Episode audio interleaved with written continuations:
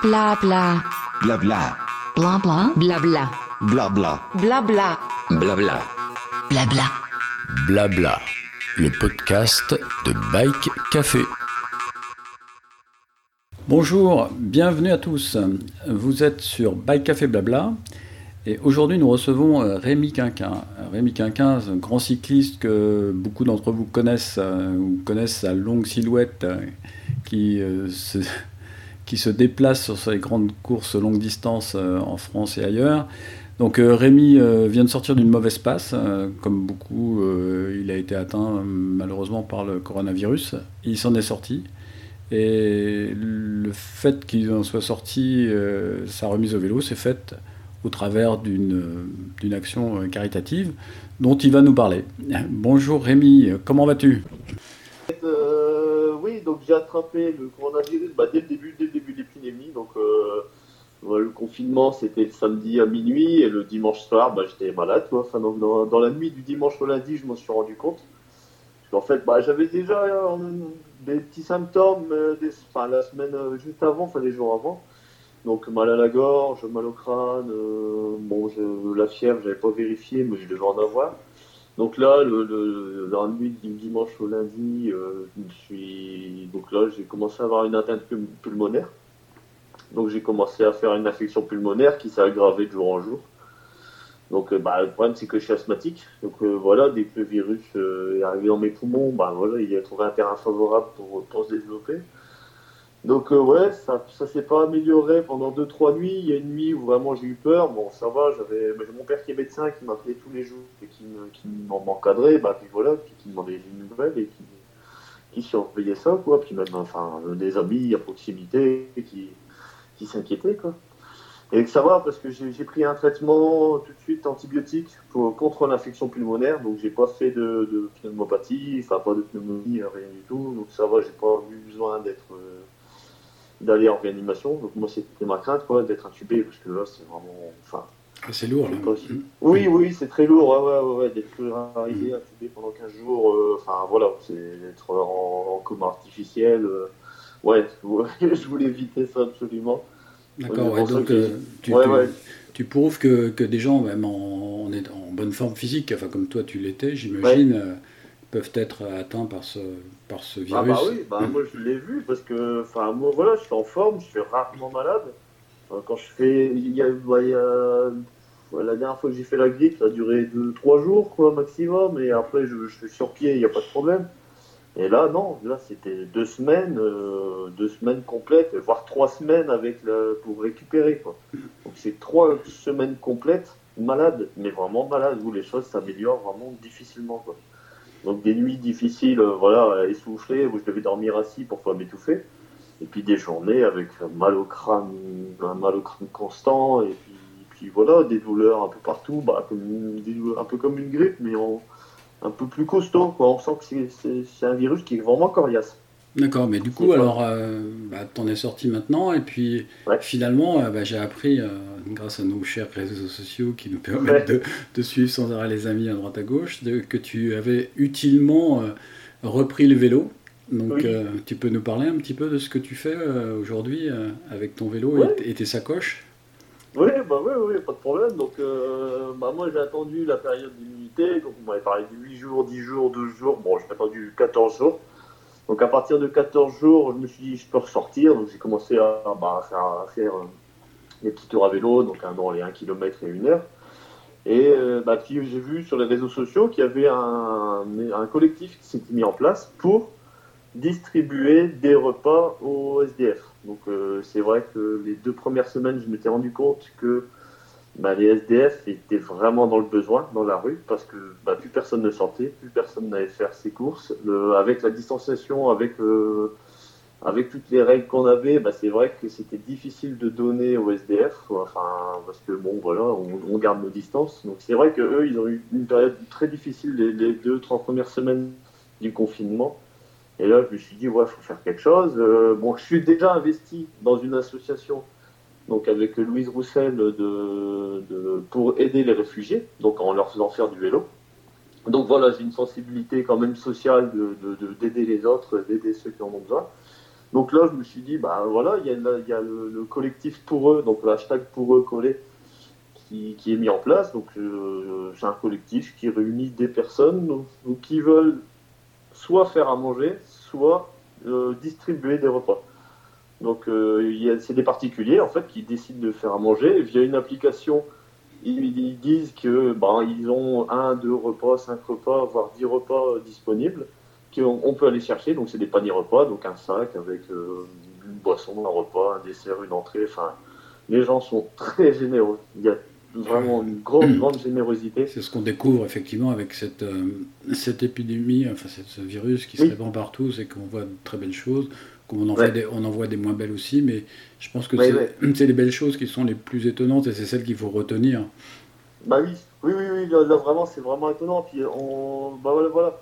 Le, le, le- le- ce, ce mouvement, il a été possible grâce au confinement, parce que les gens sont chez eux, ils n'ont pas grand-chose à faire. Ça fait, ça fait quelques semaines qu'on est enfermé, donc on est un peu habitué à cette situation de confinement. Donc là, on, s'est consacré, disons, à nous-mêmes pendant trois semaines, et maintenant, bah, les gens se tournent vers les autres.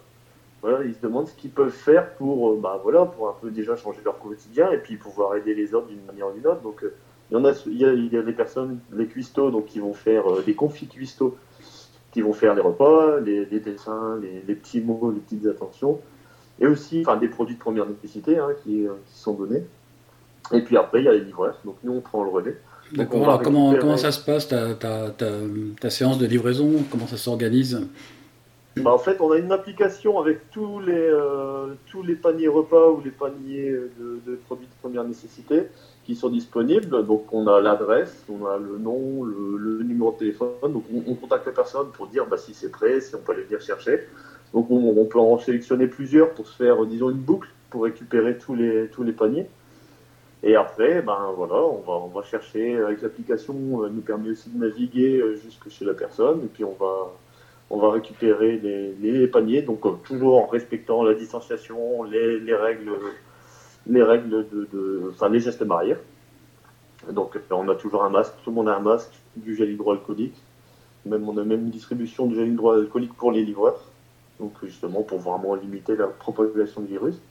Et puis après, on va distribuer aux bénéficiaires. Donc, on, soit on va un peu tourner dans la rue pour chercher les personnes qui ont besoin. Donc, souvent, elles sont près des, des supérettes ou des, boulangeries ouvertes. Ou bien après, on a, on a maintenant, comment, enfin, on commence à se mettre en place? On a un fichier avec tous les bénéficiaires, les personnes dans le besoin. On est aussi en contact avec les associations. Donc, ça, on travaille beaucoup. euh, bah, il y a Louise, Louise Rossel, qui est beaucoup très investie donc euh, et qui connaît tout le maillage social à Lille. Donc elle apporte énormément là-dessus. euh, Oui, parce pour- que la difficulté, c'est effectivement, comme ils sont sur domicile fixe, c'est, euh, tu peux pas avoir une adresse de livraison, il faut que tu localises effectivement les gens dont tu- Ouais. qui ont besoin de ça, quoi. Et c'est pas facile. Bah oui, voilà, oui, oui, c'est vraiment la difficulté, c'est qu'on n'a pas d'adresse de livraison. C'est vraiment, euh, en fait, c'est plus de- du, un service social qu'on fait plutôt qu'une qu'une livraison. C'est pas de la livraison en tant que telle, puisque on va chercher les personnes, on va s'arrêter, on va discuter avec elles, on va aussi euh, bah, les enregistrer, enfin, les, euh, enfin prendre le nom, le numéro de téléphone s'ils veulent bien, pour pouvoir les recontacter, pour pouvoir leur apporter des choses s'ils ont des besoins particuliers. On fait aussi l'état des besoins particuliers, donc euh, des habits, des, des, des couvertures, du, toutes les premières nécessités, donc euh, même des, des du savon, de, enfin plein, il y a plein plein de choses. Et puis, et D'accord. puis Et même ça, se passe bien? alimentation, T'as un, bon retour de, ces gens qui, que tu contactes de cette façon-là? Ils laissent facilement leurs coordonnées euh, Bah, ça dépend, il y en a qui, bah, il y en a qui déjà tous n'ont pas de téléphone, tous ne veulent pas dire leur euh, là où ils logent, parce que souvent on va essayer de savoir là où ils logent pour pouvoir les aider euh, Oui. si- si- s'ils le veulent bien. Mais après c'est- anonyme, donc euh, ils sont pas obligés de nous laisser leur prénom, leur, euh, leur, leur nom, enfin leur D'accord. numéro de téléphone. Donc euh, non, non, chacun est libre. Après, c'est pour eux. On fait ça vraiment pour eux. Bien, pour ceux Et donc tu, tu ça. tournes tous les jours? Alors tous les jours, tu as une tournée? Bah, ça moi, je travaille euh, là, je suis en télétravail, donc je commence mon. Donc, euh, je suis cartographe, donc je prépare mes cartes pour après le confinement. Donc, euh, bah, 3-4 jours par semaine, et tous les autres jours, euh, je, suis en livraison. Donc, je fais D'accord. 3, ouais, c'est ça, 3 jours par semaine de livraison. ouais. Et donc, tu as, d'autres cyclistes sur l'île? Vous êtes une petite communauté à, à Oui, rouler, à oui, faire en ce- fait, il y a toute une communauté qui s'est mise en place. On est euh, aujourd'hui, on doit être une quarantaine, entre 45 et 50. Ah, c'est bien. Ouais, ouais, ouais, ouais. Donc, euh, tous formés. Donc, c'est bien, c'est que ça permet de nous répartir le travail parce qu'on est tous bénévoles, on est tous volontaires. C'est pas toujours évident parce que parfois on a des situa- situations difficiles. Et moi, enfin, dimanche, là, j'ai fait une très très grosse journée. La fin de journée était difficile. Moi, j'étais sur les rotules et puis psychologiquement, c'est pas facile, quoi. Parce qu'on Oui, c'est est sûr c'est des conditions difficiles. Confronté à- aussi à des gens qui, qui te montrent des cas euh, très, très, très difficiles. Et il faut. Psychologiquement, en plus, toi, tu sors d'une mauvaise passe. euh, C'est Ouais. effectivement euh, euh, sans doute assez difficile à, à- à faire. oui. Oui, bah oui, oui, c'est pas facile et c'est vrai que bah voilà, faut prendre sur soi et pour ça, faut pas trop en faire. Donc c'est bien, comme on est beaucoup de livreurs, on peut se répartir les secteurs, les euh, paniers et tout. Donc euh, on peut, voilà, en, s'investissant 2-3 heures par jour, c'est largement suffisant. On, peut, voilà, se consacrer aux personnes. Enfin, moi, en plus, ma, ma, ma philosophie, c'est vraiment de récupérer très, enfin, quelques paniers repas et de vraiment prendre le temps de les distribuer, de rencontrer les, les bénéficiaires, donc Oui. les, les copains qui sont dans la rue, et puis, Et puis mettre un, peu d'échange, euh, effectivement, avec ces gens qui ont besoin aussi. souvent, ça va être le seul contact qu'ils vont avoir dans la journée. Ouais, Euh, ça. il, faut, il faut effectivement euh, y consacrer un petit peu de temps. C'est pas je te jette le panier puis je m'en vais. Quoi. Donc, c'est clair. Oui, non, non, non, non, c'est Ouais. pas ça. C'est savoir, euh, voilà, et puis, se faire connaître parce que ils sont, bah voilà, ils sont contents. Ils on leur demande leur, leur prénom et même eux demandent le nôtre et puis ils nous- Oui, je pense que, euh, alors pour en revenir sur le vélo, on parlait tout à l'heure ensemble, euh, un petit peu off, Ouais. de, de comment est considéré le vélo et son, son utilité un petit peu en France et le regard que certains ont, un regard un petit peu défavorable souvent sur le vélo. Oui. Et je pense que là, du coup, ça démontre bien que le vélo aussi, c'est un Mm. petit peu un site de rencontre. Quand tu viens avec un vélo vers les gens, je pense que ça facilite le dialogue, alors que tu viendrais avec une camionnette de livraison, je pense que ça serait euh, complètement différent. Là, tu as une approche Oui. beaucoup plus, euh, je dirais, euh, sympathique et en douceur avec un vélo qu'avec tout autre type de véhicule, même avec Ah une bah, moto ou un, oui, oui. un scooter. Enfin, je veux dire, c'est voilà, je pense qu'effectivement, on est mieux accepté. Et puis euh, la rencontre avec l'interlocuteur, surtout un interlocuteur comme ceux que tu rencontres qui Ouais. sont en difficulté, se passe beaucoup mieux. Ah oui, oui, tout à fait. Oui, c'est vrai que le vélo euh, rend plus accessible le contact. Bon, de toute façon, on le voit déjà quand on voyage. Enfin, pour avoir voyagé en voiture, en avion, en train et, et à vélo, bah, le vélo, c'est, enfin, comme la randonnée, c'est une ouverture. Les gens nous posent des questions Ah toujours. Et puis c'est, voilà. Le vélo, c'est un- ouais. Vrai Ouais. site de rencontre, c'est ce que je dis, moi, c'est un vrai site de Ouais. rencontre. C'est, pas, vraiment un truc qui engage le dialogue, surtout quand tu arrives avec un vélo dans un lieu absolument improbable. Ouais. Bah écoute, euh, merci beaucoup Rémi de nous avoir parlé de, de cette action, parce que je pense que ça a vraiment, vraiment du sens. Et en ce moment, euh, on a besoin de mettre en, en valeur des actions comme celles que tu réalises, avec d'autres, avec tes autres copains cyclistes de Lille. Je pense qu'il y en a d'autres en France, heureusement, Oui. on en entend parler. Oui, oui, oui, il y a plusieurs mouvements. Et- euh, le mouvement part de Lyon, je crois, et c'est installé à Paris, Bordeaux, euh, Rouen, etc. Mm. Ouais, écoute, Ouais. c'est- vraiment intéressant. Bah, merci beaucoup Rémi, puis à, à très bientôt. euh, Oui, bah, merci à toi. Voilà. Allez, salut. Blabla, le podcast de Bike Café.